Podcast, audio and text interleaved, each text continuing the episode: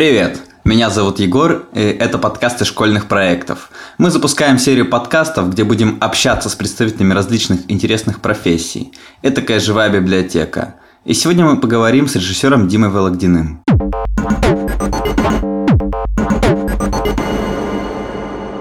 Да, всем привет. Меня, кстати, зовут Егор, и я тоже здесь присутствую. У нас два Егора сегодня. Вот, я волонтер школьных проектов, и мы сегодня вместе поболтаем с Димой. Меня уже представили, я Дмитрий Вологдин, я э, режиссер, мне 31, я закончил Институт кино и телевидения, и пока что сделал 4 картины. А, расскажи, пожалуйста, как ты пришел вообще в кино и как ты заинтересовался кино? А, я учился в другом университете, я учился в ЛТ на инженера, лазерные измерительные системы, технологии. Но я что-то очень любил кино. Кино, книги, и в конце концов понял, что я пришел учиться не совсем туда. Забрал документы из вуза и пошел поступать в кино и телевидение. Без какой-то подготовки, связи и вообще понимания, как делать кино, и что смогу я это или нет. На каком курсе ты ушел?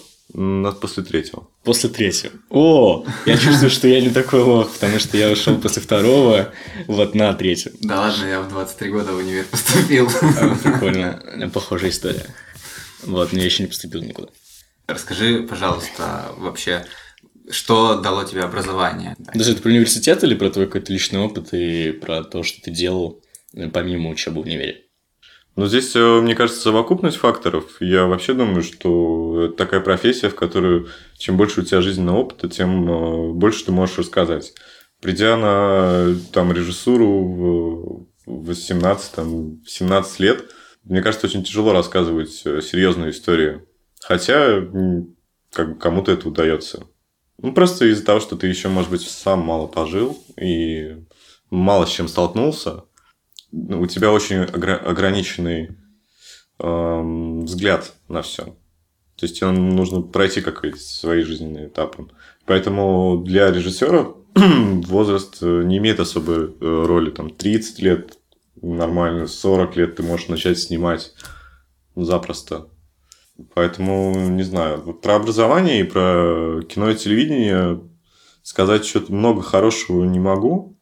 Мне кажется, это очень слабое образование очень слабый вуз. Первые, наверное, несколько лет было интересно, а потом было неинтересно. В ВУЗе не было толком возможностей для реализации а, уже настоящих кинопроектов, не было технической возможности, потому что кино это прежде всего камера, звук, это все какие-то какие деньги. Ты не можешь просто написать историю и, и все. И на этом закончить. Должен ее как-то реализовать и снять. В институте не было ничего такого, чтобы этому способствовало.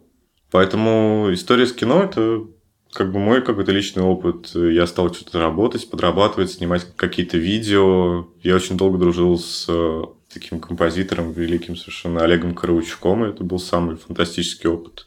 Потому что это абсолютно гениальный человек, наверное, самый гениальный, который я знал. Ну, возможно, он даже больше на меня повлиял, чем вся учеба, вся учеба в институте. Больше потому, что с ним работал или просто дружил? То есть... Я с ним работал, с ним дружил. Угу. Поэтому именно общение с ним больше всего повлияло. Угу. И очень важны сделанные вещи. То есть, чем больше ты делаешь, тем больше ты совершаешь ошибок. У меня есть проекты, которые а, о которых я даже жалею, потому что мне не хватило опыта когда-то их завершить. То есть тогда я еще учился, и не, ну, мне не хватало опыта и знаний, как это сделать. У меня был проект про человека в моем родном городе, в Северодвинске, Игорь Тараканов. Он э, собрал в своей квартире музей Ленина. Вот очень такой ветеран милиции, который там почти не ходит. И вот вся его жизнь – это телефонные разговоры с э, обкомом коммунистической партии Архангельской области. Совершенно такая страшная история. Вот. Но мне не хватило тогда ну, просто опыта не хватило сделать из этого классное кино. Что значит не хватило опыта? То есть, ну, то есть это как-то очень в общем? Интересно, чего именно не хватило? Вот опыт, ты что имеешь в виду? Ну, не, не хватило знаний, как общаться с героем. Не хватило такого понимания на съемочной площадке, куда нужно повернуть историю, чтобы она получила там сюжетное развитие. Не хватило там опыта в монтаже, не хватило опыта в операторском мастерстве, там, снять это все так, как нужно было. Сейчас я уверен, что я бы эту историю сделал, сделал бы красиво. Тогда нет. То есть, э, то, что у меня... Тот материал, который у меня был, он был недостаточно хорош, чтобы сделать эту картину. Угу.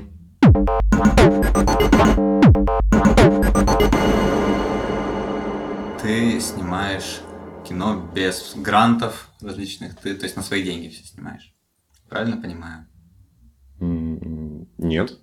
Окей, а если привязываться к Родине 3, то там даже с самого начала этой картины идет такое предисловие о том, что фильм снят без каких-то государственных поддержек, грантов и так далее, на ваши собственные деньги. Скажите Да, ну, с? Родина Трип та- такая ситуация получилась. Ну, просто э, фильм, который я, я делал там дипломный, он был там практически за мой счет, мне там помогал только мой друг. Фильм про Олега Николаевича Кровачука, который мы делали, он был при поддержке Центра со- современной культуры «Гараж». Фильм «Территория успеха» про э, чернокожего фермера Франсуа был поддержан Министерством культуры. У нас была субсидия. А вот «Родина Трип» мы не имели поддержки сняли на свои деньги, не получили поддержку от государства и закончили тоже на свои деньги. То есть, ну, так сложилось. Ну, на самом деле, очень печально. Вы Если- не хотели искать поддержку? Мы искали, но нас не поддержали. То есть, мы подали заявку на эту картину, но ее не, она не прошла конкурс. Скажи, ты чувствуешь, что из-за этого фильм как-то пострадал или что-то в этом духе? Нисколько. Мне кажется, ни, фильм нисколько не пострадал от этого. И мне кажется, если, если бы у нас были бы деньги на его завершение, было бы, может быть, просто нам проще его собрать. У нас было бы больше времени, меньше сил бы мы тратили на там, другую работу. То есть ценность денег это просто про то, что вы тратите меньше сил или про что? Ну, цена, ценность э, денег в, процессе, в профессии точно такая же, как и в других профессиях. Ты хочешь заниматься своим делом, получать за это оплату. Да, окей, но вот Родин Трип вы сняли без какой-либо поддержки, и вы получили...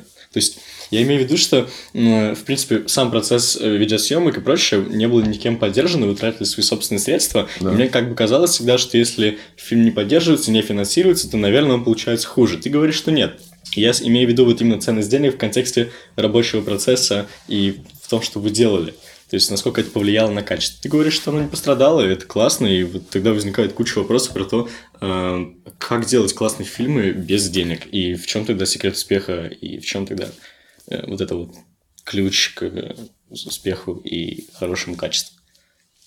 Я не уверен, что будь у нас э, с самого начала определенное количество денег, он был бы лучше. То есть я не вижу то есть, там главной ко- корреляции. Мгм. Просто деньги бы взялись бы не там из, из нашего кармана, а как бы от фонда или от государства. Вот. Так или иначе, наши съемки, две недели съемок, стоили нам 400 тысяч. То есть это не значит, что фильм был сделан на коленке. Мгм. То есть, если ты хочешь сделать хорошо, ты определяешь для себя какой-то уровень, ну, как ты хочешь. Мы, допустим, хотели сделать документальный фильм в 4К, а это довольно редкая сейчас штука. При том, Мгм. что сейчас уже куча оборудования, но все еще, все еще фильмы редко выходят в 4К. То есть, мы сами себе поставили какие-то планки, особенно после фильма про Франсуа.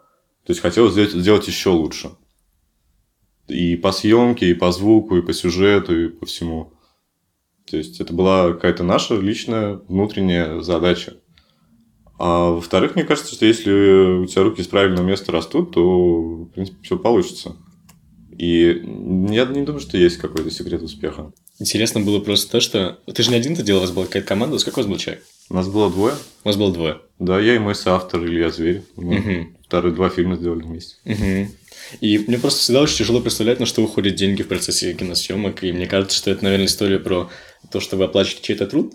Вот. А если вы делаете это сами своими руками, вы профессионалы там во многих сферах, то вы можете не тратить на это деньги. Вы вдвоем потратили 400 тысяч, и вот мне вообще не очень понятно, на что. Да. На Ну, что уходят чтобы, деньги в чтобы, процессе киносъемок? чтобы проехать полстраны, но нужны деньги. Чтобы арендовать на две недели съемочный комплект, нужны деньги. Чтобы все это время есть, тоже нужны деньги. Чтобы герои сходили на футбол, нужны деньги. А, то есть им все оплачивали. А им оплачивал Ваня. Мгм. Ну, то есть Ваня, он как бы и герой, и наш продюсер, мы так шутим, потому что он все-таки оплатил их путешествие. Вот. Мгм. Но их путешествие было не бесплатным. Мгм. Просто чтобы Если у меня есть идея, например, для фильма, У меня, но у меня там нету большого бюджета, у меня нету там профессиональной камеры. А могу ли я снимать кино? И как я это могу сделать? Да, безусловно. Конечно, ты можешь снимать кино. Мне кажется, чем больше историй будет, тем лучше. Мне, я всегда думаю, что, как правило, дело в истории. Если твоя история сильная, она имеет там как минимум начало, середину и конец, вот, и она может волновать людей, и ты о чем-то чем важном разговариваешь, это имеет право быть. Вот. Как она будет сделана? Это, конечно, важно, но, в принципе, если ты не попробуешь это сделать, у тебя ничего не получится. Можно смотреть... Э, я когда учился, я смотрел тонны кино. Просто огромное количество. Это вопрос твоего вкуса, что ты хочешь сделать. У тебя есть какие-то ориентиры, то, что тебе нравится. И так или иначе, там вначале ты будешь что-то повторять за кем-то. И это неплохо. Все, все воруют друг у друга. Все хорошие вещи подсматривают и переносят к себе, там что-то наоборот отметают. Это всегда какой-то такой постмодерновый мир, когда ты в постоянном поиске. В этом нет ничего страшного. Не надо сказать, что там ты сразу сделаешь там гениальный фильм такой, который никто не делал.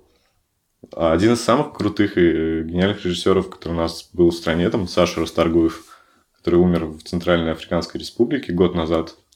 Вот. Он вообще делал всякие проекты с героями, раздавая им камеры, они сами снимали свою жизнь, а потом он собирал этот материал. А он делал какие-то проекты, там, реальность, э, срок, когда было много героев, много людей снимали, кучу материала о своей жизни. Он вообще мечтал о том, чтобы каждый человек делал бы свою историю. Есть в мире 6 миллиардов людей, 6 миллиардов историй должно быть рассказано. И все они имеют право быть. Ну, это сейчас звучит очень вдохновляюще, ободряюще, конечно. Да, но эти истории, они не из Инстаграма. Кино имеет всегда какую-то некую плоскость, такую шероховатую, где-то неприятную. Там всегда есть конфликт. Ты не можешь сделать кино о том, какой ты хороший. И о том, какая хорошая твоя девушка, или о том, какая хорошая твоя мама. Там должен, ну, может быть, ты про это и сделаешь кино, но там должен быть конфликт. Человек должен с чем-то справляться. Ты не можешь просто рассказать, как все прекрасно. Или как все плохо. Это другая крайность, когда люди в кино иногда показывают какие-то совершенно жуткие сцены, а потом фильм заканчивается, и ты остаешься с совершенно удручающим впечатлением, зачем я все это только что посмотрел. Я вроде об этом, может быть, и знал даже, что это так происходит. Вот. Но я это увидел на, на экране, это все умножилось на 5. Я это посмотрел, я это пережил, и меня бросили с этим ощущением. С каким ощущением ты должен оставаться? Не знаю, смотря что ты, что, что ты задумал. Тебя должны к чему-то подвести. То есть, если у тебя должно остаться тревожное ощущение от того, что происходит, ну, и автор так хотел, Наверное, так и должно быть. Может быть, это наоборот жизнеутверждающее. Ну, то есть, э, это всегда какой-то путь, эмоциональный путь. Вот. Вместе с какими-то людьми на экране ты проходишь э, некую не, там, не только временную, но и эмоциональную дорогу. Сопереживая им, интересуясь ими, влюбляясь в них. Потом это тебе как-то помогает, собственно, в твоей жизни. Я не говорю, что кино прям меняет людей там, или меняет мир. Но, в принципе, каждому оно может чем-то помочь. Хотя бы просто поржать над другими людьми, которых ты видел в фильме.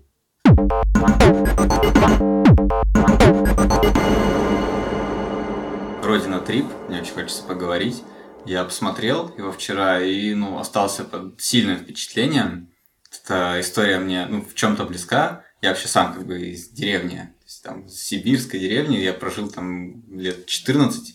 Ну, конечно, не в такой глуши, но все же глуши. И я наблюдал, знаю людей, которые особо не выезжают за пределы хотя бы региона своего. А, почему тебя заинтересовала эта тема?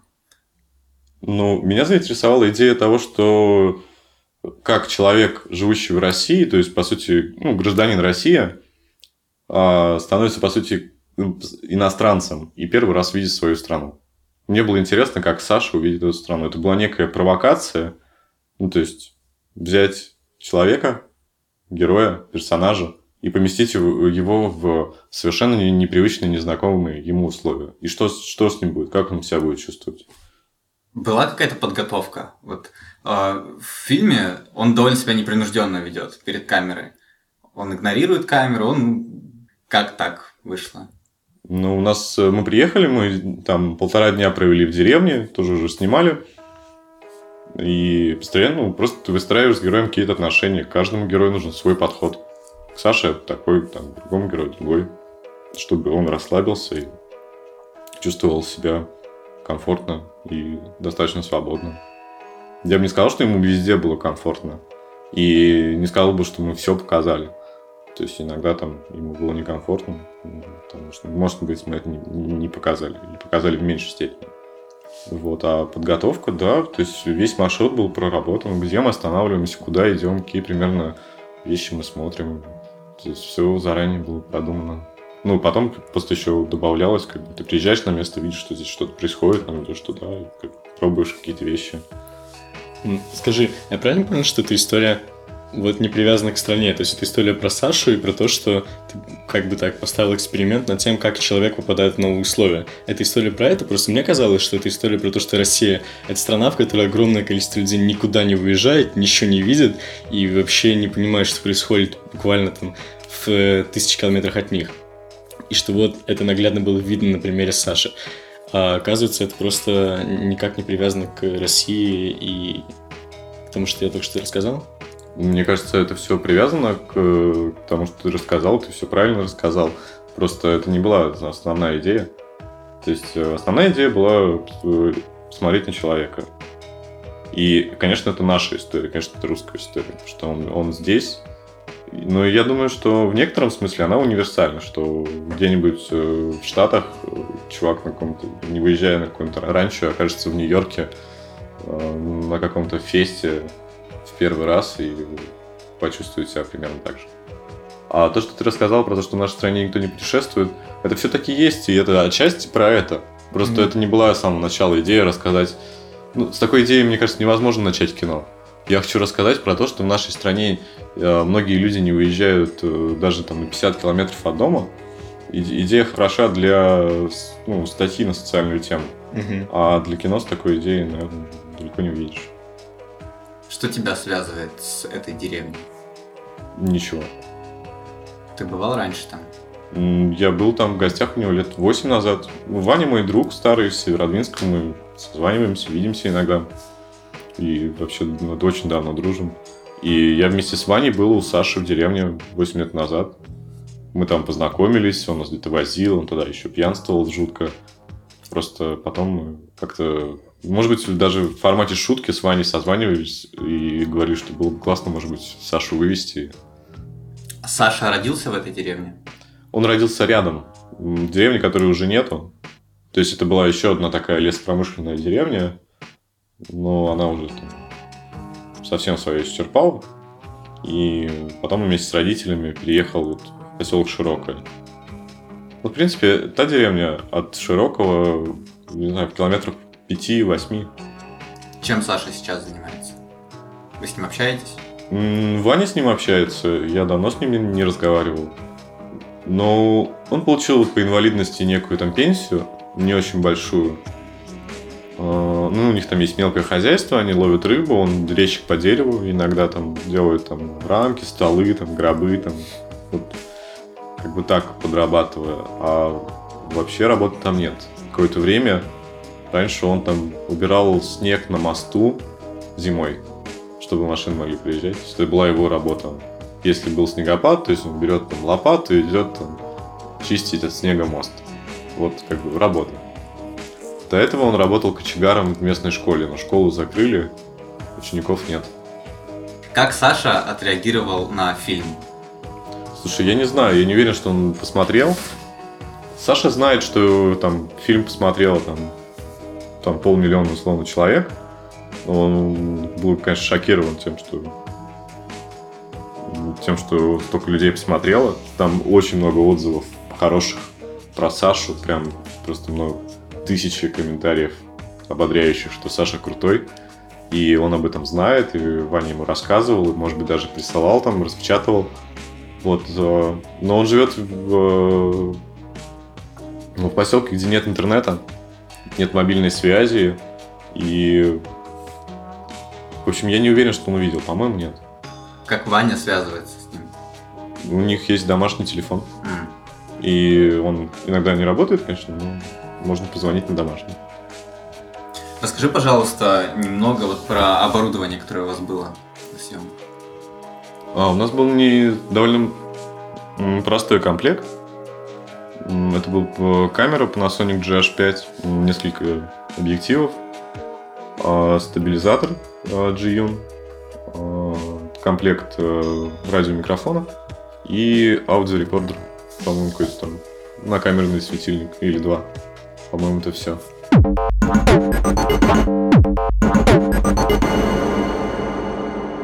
У нас недавно была встреча с э, журналистом э, из э, русской службы BBC, и он нам рассказывал, что сейчас очень популярно и актуально снимать на телефон, и что многие журналисты просто снимают клевые, красивые репортажи там в хорошем качестве на телефон, и этого достаточно. А эта история с кино работает или нет? Есть целые фестивали фильмов, снятых на мобильный телефон. В принципе, да.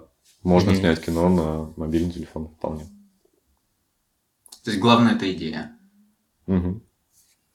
А скажи, пожалуйста, вообще в России распространено авторское кино, подобное тому, вот, что снимал ты? М, Да. В России много выходит.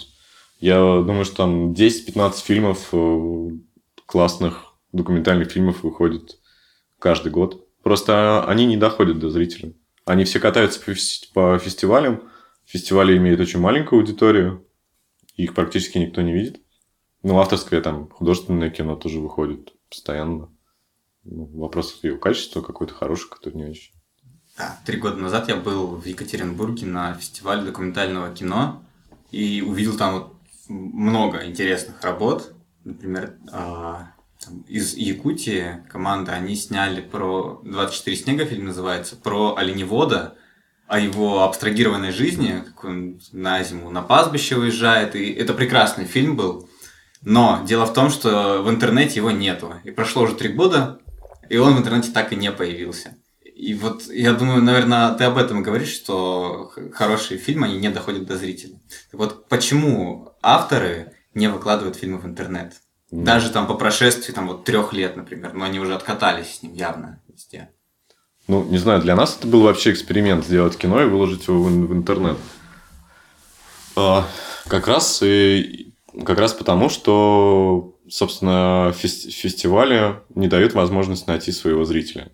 То есть ты приезжаешь на фестиваль, показываешь кино, и там 50-100 человек его смотрит, и потом кино едет на следующий фестиваль. В сумме там, может, там пару тысяч человек его посмотрит. Но это капля в море. Здесь проблема, проблема в другом, э, что нету рынка, куда ты можешь, э, собственно, свое кино продать. То есть, по идее, это кино должно было выйти на телевизоре, у которого есть аудитория, которая работает на кнопке, и телевизор должен был купить этот фильм, а ты бы делал следующий. Вот. А зрители бы его посмотрели. Ты сейчас про свой фильм, про Родина 3 имеешь в виду? Ну, я про свой и про многие другие, которые сейчас выходят и не находят своего зрителя. Мы, сделали, мы выложили э, в интернет, и это автоматически закрывает нам дорогу к фестивалям, потому что фестивали хотят э, а, показывать кино, которое недоступно, которое есть эксклюзив, эксклюзивность. А, сейчас фестивали наше кино не берут, потому что оно есть в открытом доступе. Зачем показывать то, что есть в открытом доступе? Но, с другой стороны, мы достигли главной своей цели. В том, что кино вышло, его посмотрело огромное количество людей. Прям мы сами не ожидали, что там столько людей посмотрит док. И это была одна из наших... на- а, почти главная цель. Сказать, что док, документальное кино, может быть э, классным, а, хорошо сделанным, красивым и может иметь своего зрителя. Потому что все говорят, а, док, это такая скучня- скучная история, там люди что-то говорят на камеру. В общем, какая-то ерунда, не, мы это смотреть не будем. А на самом деле еще как будем, потому что это может быть очень круто. Как эта история, я понял, а как эта история работает в других странах? То есть ты говоришь, что это должно работать таким образом, что ты делал фильм, тебя его купили, показали по телевизору и выложили. Так это работает в других странах каких-то или нет? М, Да, работает. Где? Э, В Европе часто работают. В Европе еще на, на уровне как бы идеи может прийти телеканал и как бы сказать, что ваша идея классная, и мы готовы вложиться, а потом ее показывать. Мгм. Это не работает с плохими фильмами, как правило. А почему это не работает с твоим фильмом в России? Ну, я уже сделал, я уже выложил. Если бы ты не выложил открытый доступ, я имею в виду. Ну, потому что нет рынка. Не, вообще нет рынка, который бы покупал авторское документальное кино. Нет на, ни, ни на одном канате, канале, ну, там дождь может показать, допустим, да. ни, ни на одном канале нет э, какого-то слота, который бы мог запихнуть в себя неформатное кино Угу. документальное. Просто ни у кого этого нет. Поэтому я был абсолютно уверен, что выкладываю в интернет, а его сейчас не покажут по телеку. То есть, скорее вот даже после того, как э, он вышел в интернете, скорее сейчас кто-нибудь придет и покажет его по телеку. Потому что аудитория YouTube не пересекается практически полностью с э, аудиторией ТВ. Наша Ну да. аудитория молодая, э, там 80% посмотревших нас это а, люди 24-35. Вот. Это те, кто уже не смотрит телевизор вообще. Так в итоге эту историю нужно менять? Ты вот имел в виду, что здорово было бы, если бы телевизор покупал и показывал, или нет, это не нужно, и мы будем дальше выкладывать в YouTube и вот развивать именно эти платформы. Ну, нет, я думаю, что все вообще может измениться. Может быть, телевизор уже и не та площадка, которая, на которую нужно стремиться. Может быть, э, сейчас появятся другие сервисы. Ну, есть же там тот же Netflix, да, у нас Мгм. появляются некие аналоги Netflix, с- сервисы, которые производят контент и э, Мгм. распространяют его в интернете. Этот контент более интересный, более свободный, более открытый и больше похож там на тот же YouTube и что-то свободное. Может быть, и не, не- не нужно попасть на телек. Так или иначе, это вопрос э, какой-то индустрии. Ты не можешь каждый раз с каким-то большим надрывом за свой счет делать классные фильмы. Ты должен найти возможность реализовывать себя. И реализовывать себя, может быть, не, за счет э, дотаций, а за счет продажи. То есть э, Минкульт поддерживает э, кино, как там, ну сколько-то поддерживает, да? Но это все-таки там, это субсидии такие, ну, такая помощь невозвратная. А я думаю, что ну, это один, из- один путь, а должен быть еще другой. Должен развиться рынок, на котором будет появляться качественный, крутой, смотрибельный и окупающий себя контент. Вот история про фестивали. Ты говоришь, что мало людей смотрят, и нужен какой-то эксклюзив, и ты уже не можешь выложить туда фильм, потому что он есть в открытом доступе. А в чем ценность фестивалей? И, то есть, для чего вообще тогда делать фильм конкретно для фестиваля? Ну, вообще не вижу никакой ценности э, делать фильм для фестиваля. В идеальном мире фестиваль это площадка для общения, для встречи, во-первых, конечно, встречи зрителя, зрителя с картиной, Мгм. но это еще и встреча между профессионалами на Мгм. фестивале, на крутые фестивали.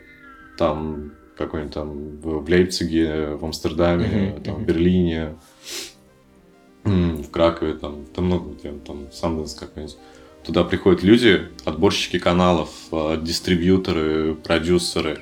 Они встречаются там и общаются, когда они видят классный фильм на экране.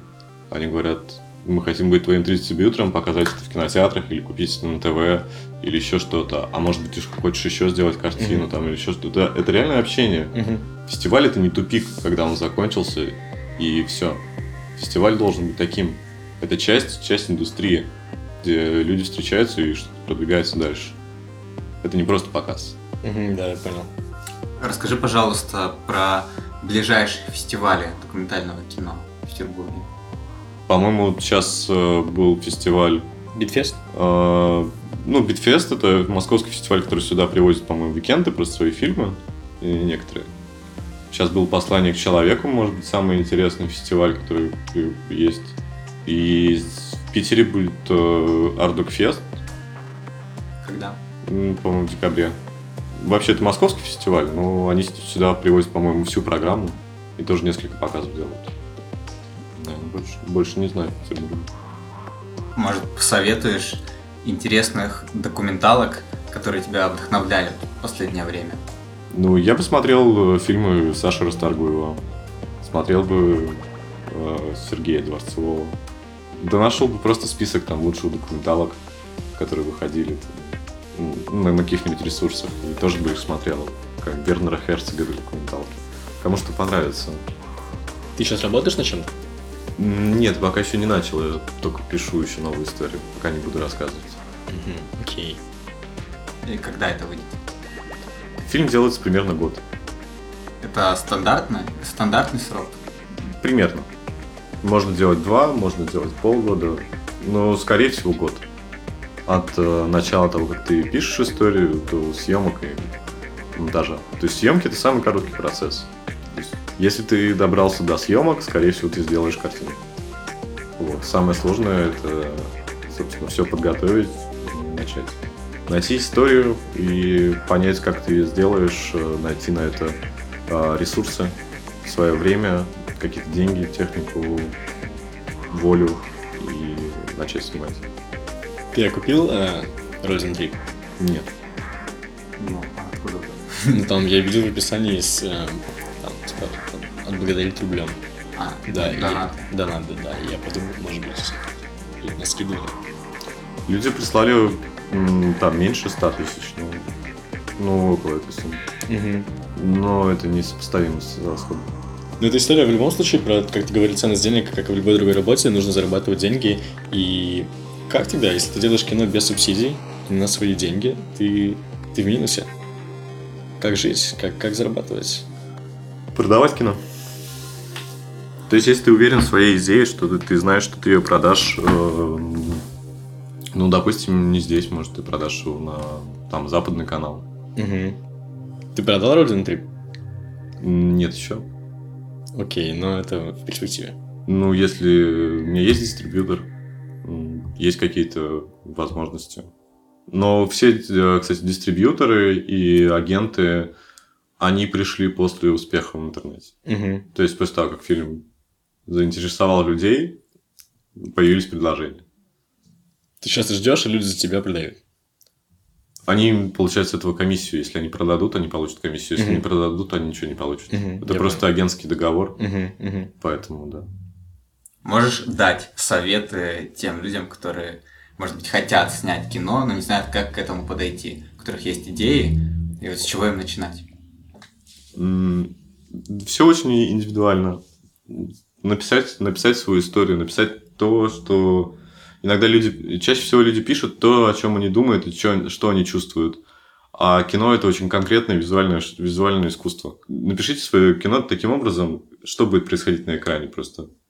А, Распишите вот прям я вижу человека, который идет туда-то, и там у него происходит какой-то там конфликт.